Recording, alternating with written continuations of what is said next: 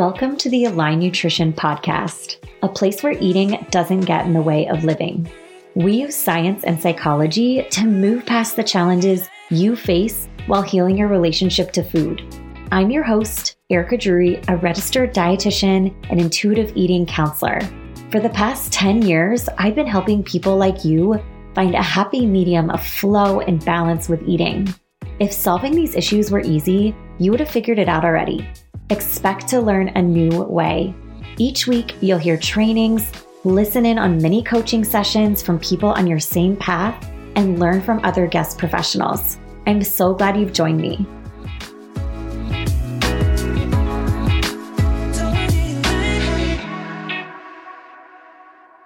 As we head into our episode today, a quick trigger warning. Our wonderful guest has overcome quite a bit in order to heal her relationship to food and there are mentions of suicidal ideations, anxiety, depression, sexual abuse, and self harm.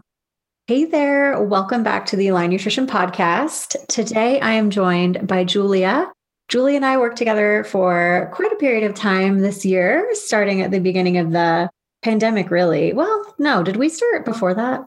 No, May. No, it, was, it was May. So, yeah.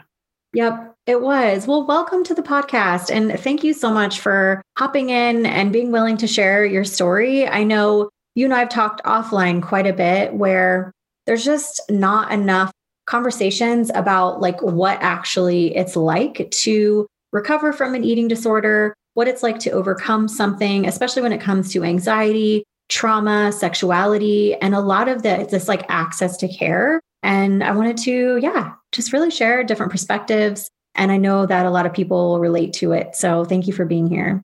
Yeah, thank you. Thank you for having me on here. I really appreciate it. I think it'll be good. Me too. Well, talk to me about when things started for you. When did things become stressful around eating and what was that like? Yeah, so I mean, that's kind of a loaded question. It's more of like when we're when were things not stressful with eating, like age of three, toddler years. so, but really, what I think, if I could pinpoint it, like the start of feeling like a ton of like distress around my body, and then that linking to then distress around food was probably like around the age of 10 or 11. So, right around puberty, middle school, and for the longest time, like I kind of just contributed it to like, oh, that's, you know, like that's what middle school girls go through, all of those things. But, you know, through working with a trauma therapist, I realized so I experienced sexual abuse starting around the age of four for several years. And having my body change during puberty was a huge trauma trigger for me that I didn't even realize. It kind of triggered again that feeling like this body's not mine, this body's not something I have control over. Um, and that manifested itself in, you know, body distress, struggling with body image. And so there was always anxiety around food. There was from that time, there was always, you know, like body checking, things like that, feeling really insecure in my body. But I would say it didn't really become like a full fledged eating disorder until my junior, senior year of high school.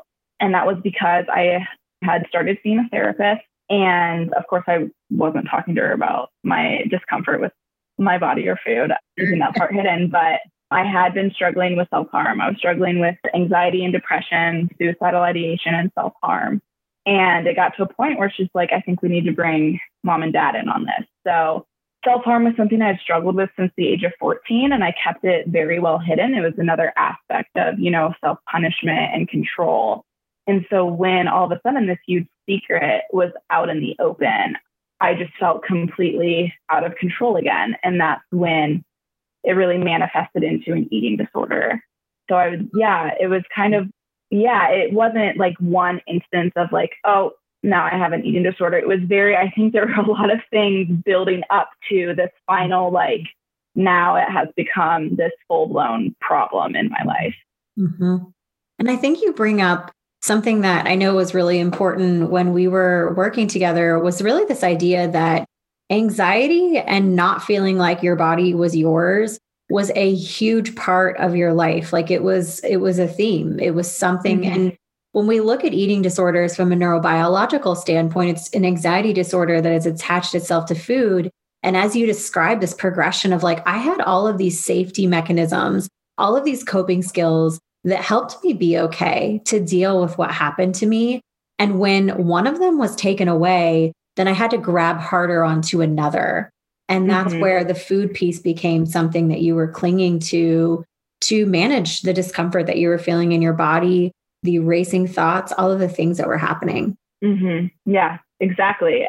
Because, you know, at that point, at the age of 17, I hadn't told anyone about what had happened to me. I hadn't really accepted the trauma myself. So I wasn't getting to the root of the issue. So as soon as one coping mechanism, safety mechanism was taken away, I, I had to find another one to stay alive. Like that was really just my reality, no matter how maladaptive or I always say, like, ironically, even though I believe, you know, my eating disorder was slowly killing me, I think it did keep me alive. It um, served a purpose in terms of suicidality and, you know, finding a way to just stay on this earth somehow. I couldn't just be. I had to, you know, be doing something to cope with it.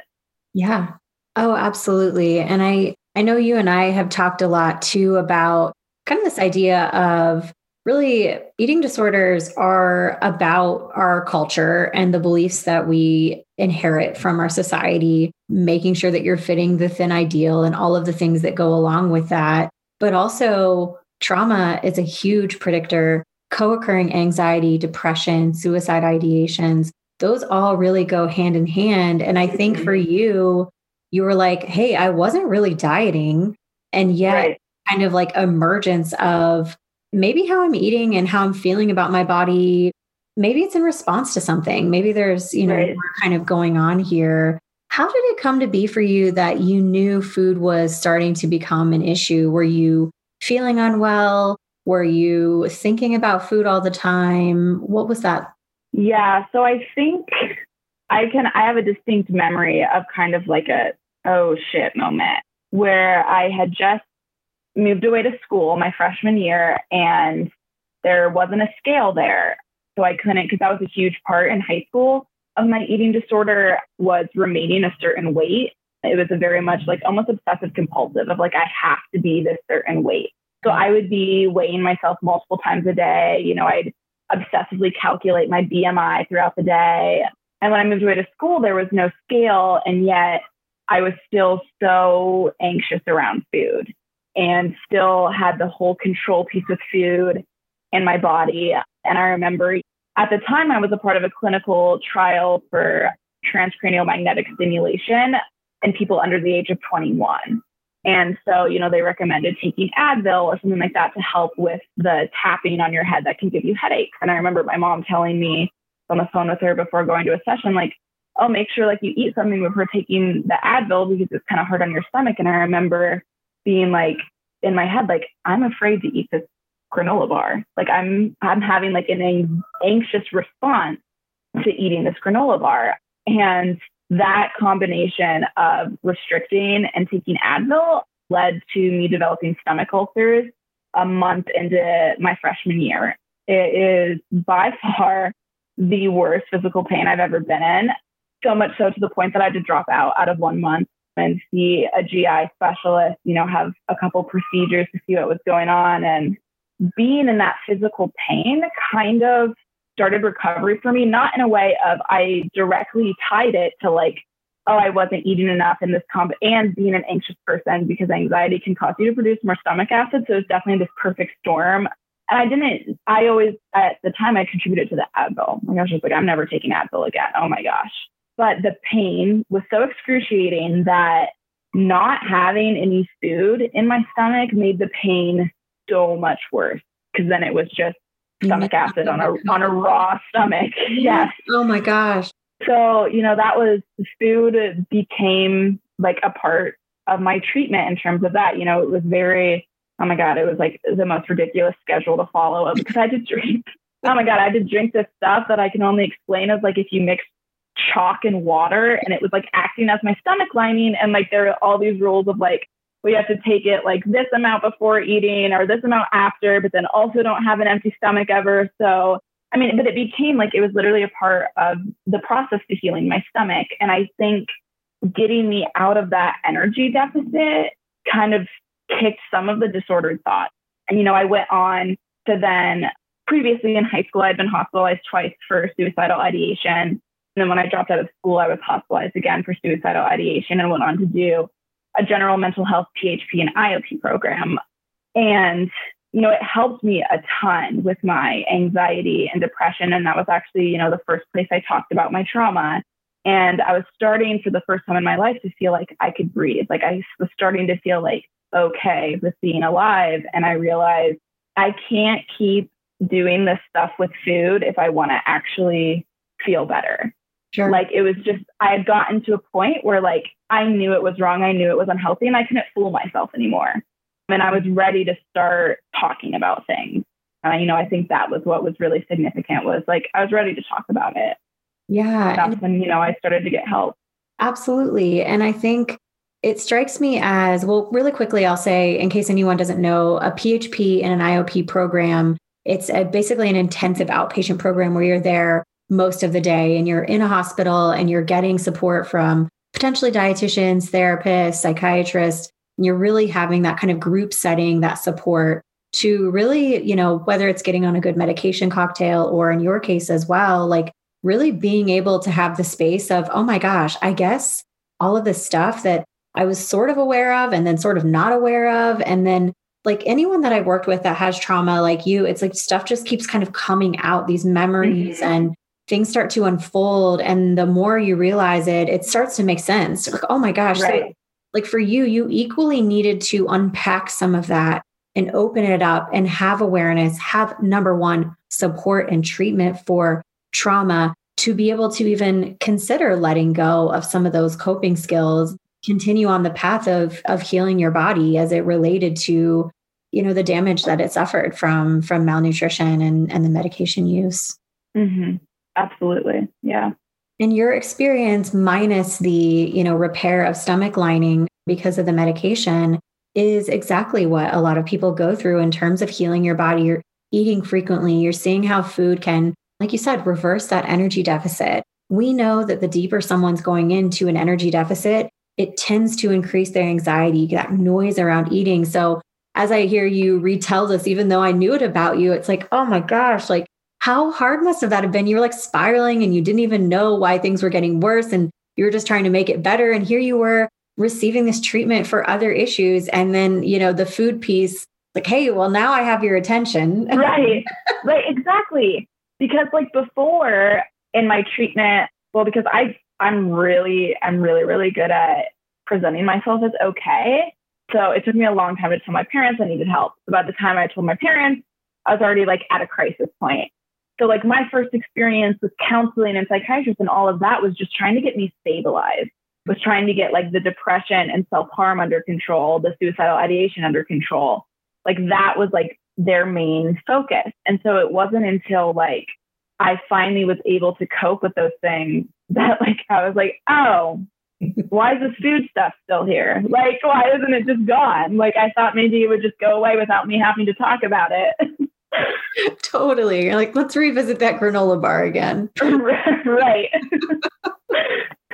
oh my gosh. Well, and I know when we started working together, you had, because of the stress of the pandemic, like you got to an amazing place. Like you did so much treatment, you took so much care, you worked so hard to really get to this awesome place of being okay and continuing to discover who you are and what you're like outside of this experience that really impacted you so much in your life.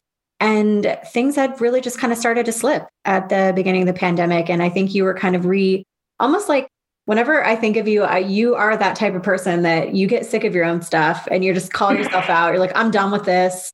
So yes. I need to move on and you just put your head down and and do it and so i feel like how you described that earlier is kind of where you got at the pandemic you kind of called me up and you're like all right, right. i'm this far into recovery everything in my being is telling me to go back and i know i won't want to but what do we do here mm-hmm. oh yeah absolutely i do i get i remember there was one session where you were asking me like well like what what has changed since we last talked and I was like, I'm tired of my own bullshit. Like I've reached my max with it. Like I can't keep buying into this anymore. Yes, I am a very headstrong, stubborn person, which has been a downfall in treatment and also like my greatest aid. Depends on the mood I'm in, depending like what's going on that day. No, and I'm I'm glad you mentioned that because I I think that that's how a lot of our characteristics are. Like I believe it's Carolyn Costin talks about our personality traits like your headstrongness is also like tenacity and determination. Like it's kind of this like asset liability. Like this can mm-hmm. work really well for me, or it can maybe hold me back. And I think you've been a, good at being able to lean into both sides of those things. yes. Well, yeah, because I, for people listening, just to be clear, I did not call up Erica and was like, so ready. I'm just I sat there the first session, like arms crossed, and I'm like, yeah, I mean, like I figured I'd try this. I don't really know if I want to change. I was like, nah, I don't know.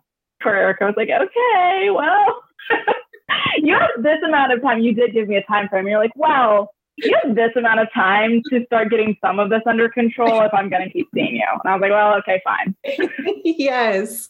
Well, and I think where you were at is was really common where when we talk about eating disorders, what a lot of people don't know is that like atypical anorexia or other specified feeding and eating disorders, this kind of like you're not classically, oh, you know, I experience these bulimic symptoms this time per week, or oh, I'm classically mm-hmm. defined as somebody with anorexia nervosa. Like a lot of people really kind of have these, you know, really mixed bag of experiences and they're all serious.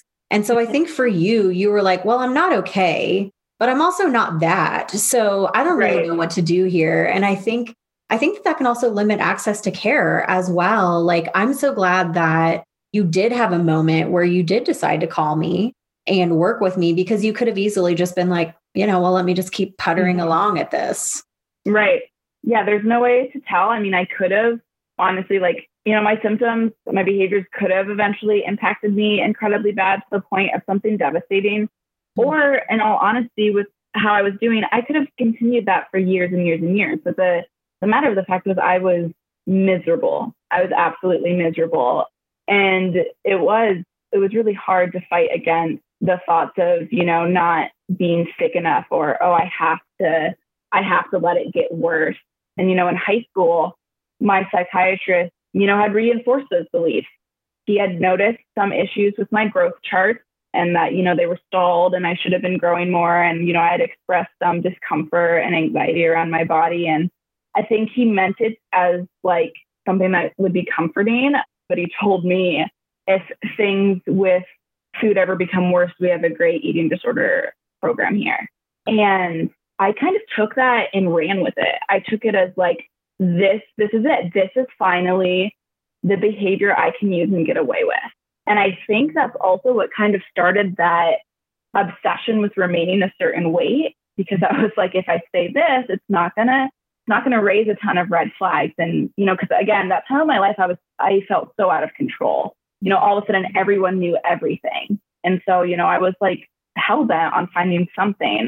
You know, those words though, they definitely they stuck around with me to the point where it made it really hard to get help and it, it made it hard to let go of some things too. Absolutely. And like if we're thinking of other areas of medical care or psychiatry, like that typically wouldn't be the model, right? Of like, oh, we'll just watch it and see if it gets bad enough and then we'll we'll treat it. And so yeah, that fit like a glove for you. Like, oh, I can just fly under the radar. I can still use my coping skills, which is restricting food intake and, you know, working through mm-hmm. some of mm-hmm. that stuff yet not be, you know, have it flagged like with the self harm, you know, earlier on. right.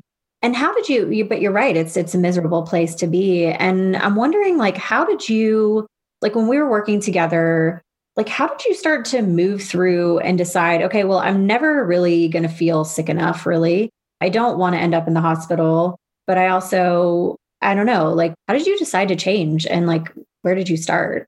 Yeah, I mean, the first step was deciding to get help and kind of, you know, I think it was honestly definitely like just opposite action. Like I'm just going to do this even though I don't really want to because I know that I need to.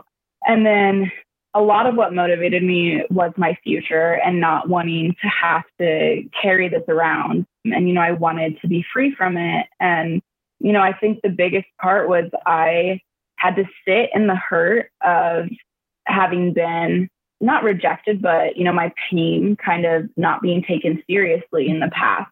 And, you know, I had to learn that I had to heal that. No one else was going to heal that. And, you know, I discovered when talking through all of it with my therapist one session that it mimicked a lot of the hurt that I felt from being sexually abused and no one saving me from it. Obviously, the sexual abuse was much greater, much more traumatizing wounds. But it was, it felt like repeating this cycle of like, maybe I deserve to have been hurt. Maybe I deserve to have been feeling miserable because, you know, if it was bad enough, if I didn't deserve it, someone would have stepped in.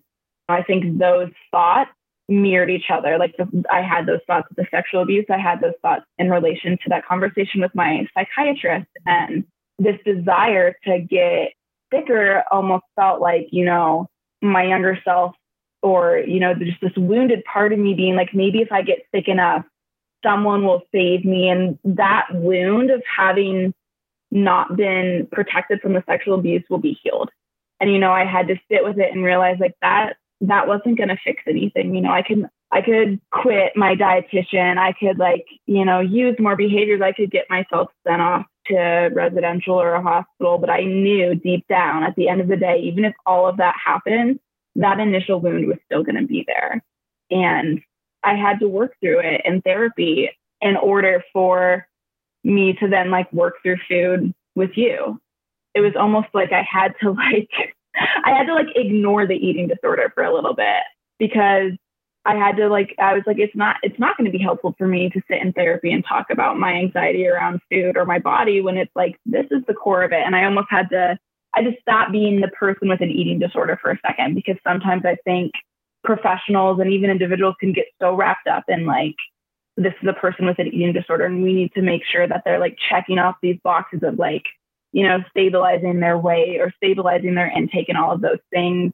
And i kind of just had to step back from it. And i think you know you gave me a lot of freedom to do that which my past dietitian hadn't which just it didn't work well for me. I needed i needed the freedom to be able to work on those things and to also trust myself like I'll be able to find a way to eat. Like I'm going to learn how to do this eventually.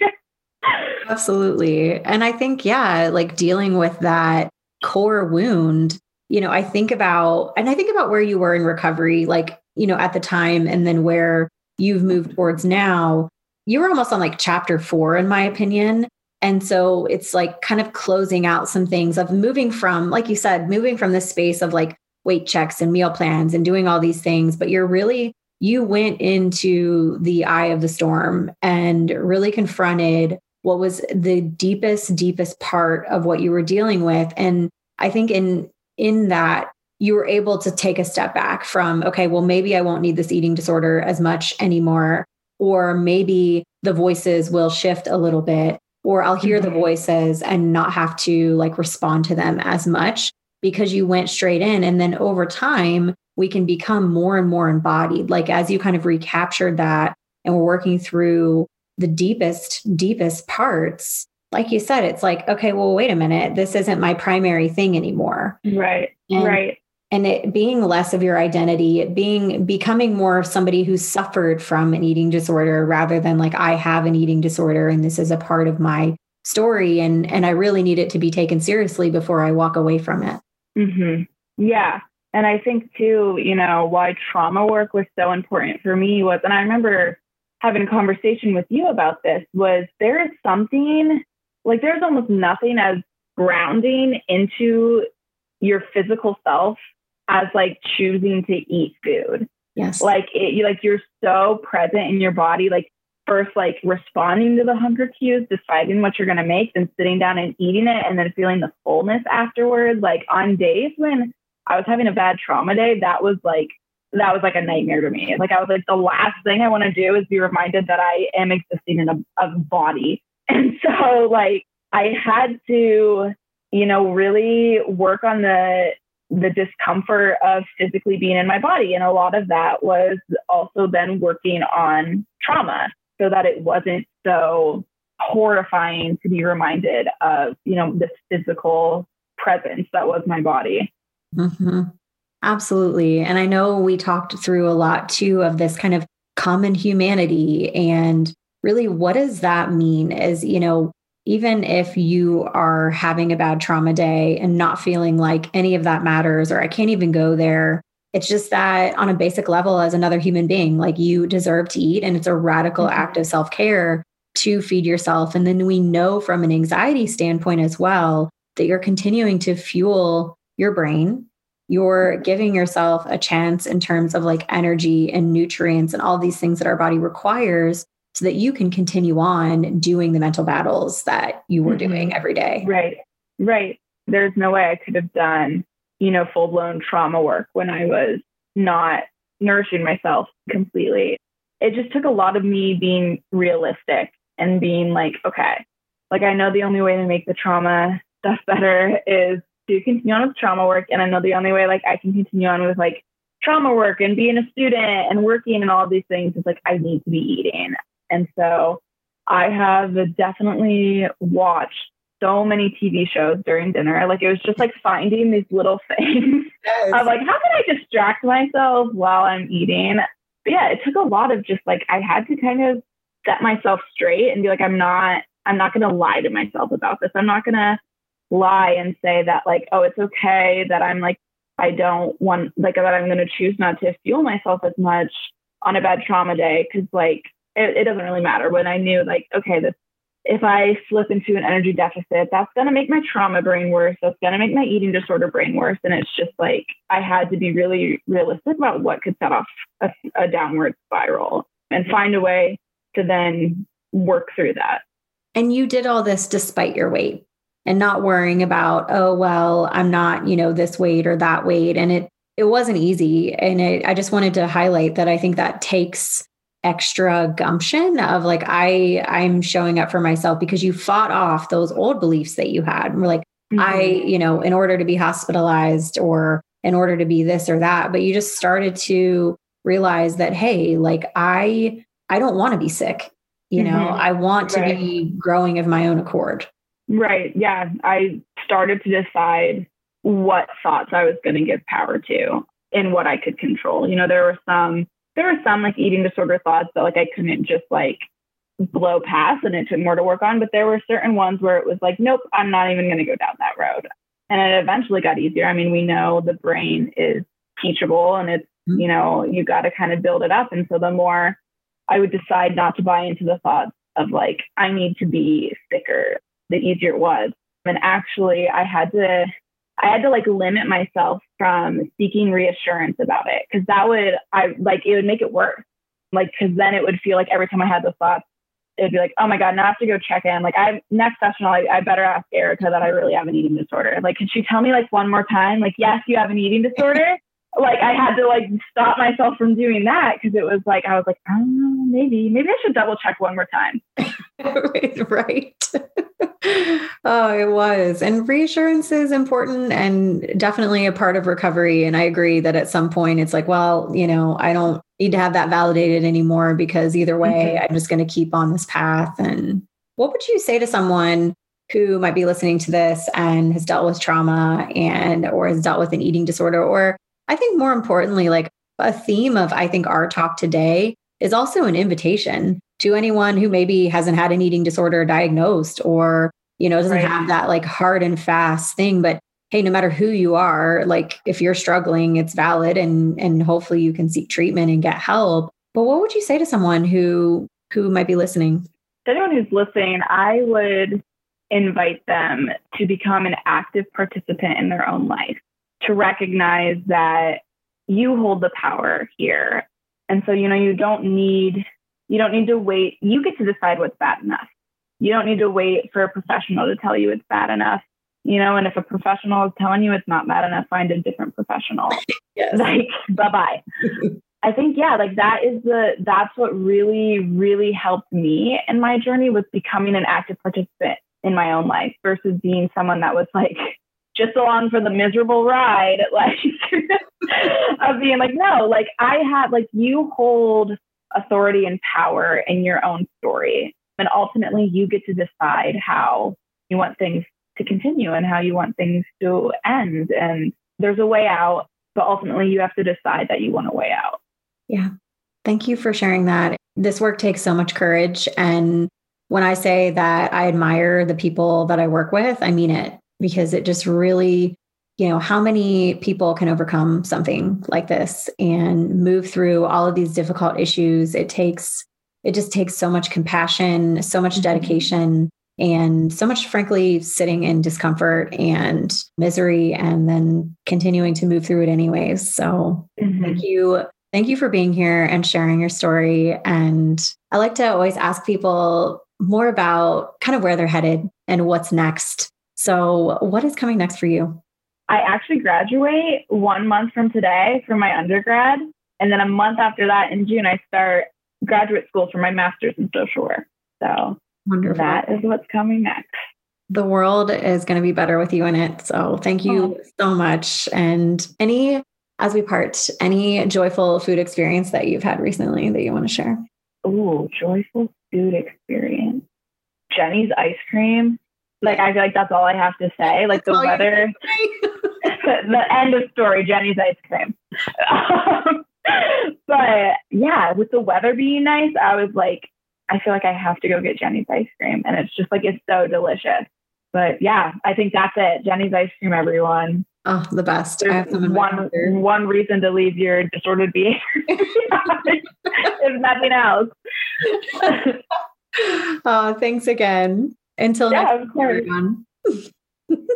I hope you enjoyed this episode. You are always welcome to connect with me, DM me on Instagram, let me know what you think, what you would like to see more of, what you would like to see less of. It's been really nice to connect with people who are in this and, you know, willing to talk to us about their experiences and showing us that it really is possible to heal our relationship to food, but also demonstrating a lot of the nuances and things that we need to overcome along the way. So, with that, I will leave you and look forward to talking to you again next week.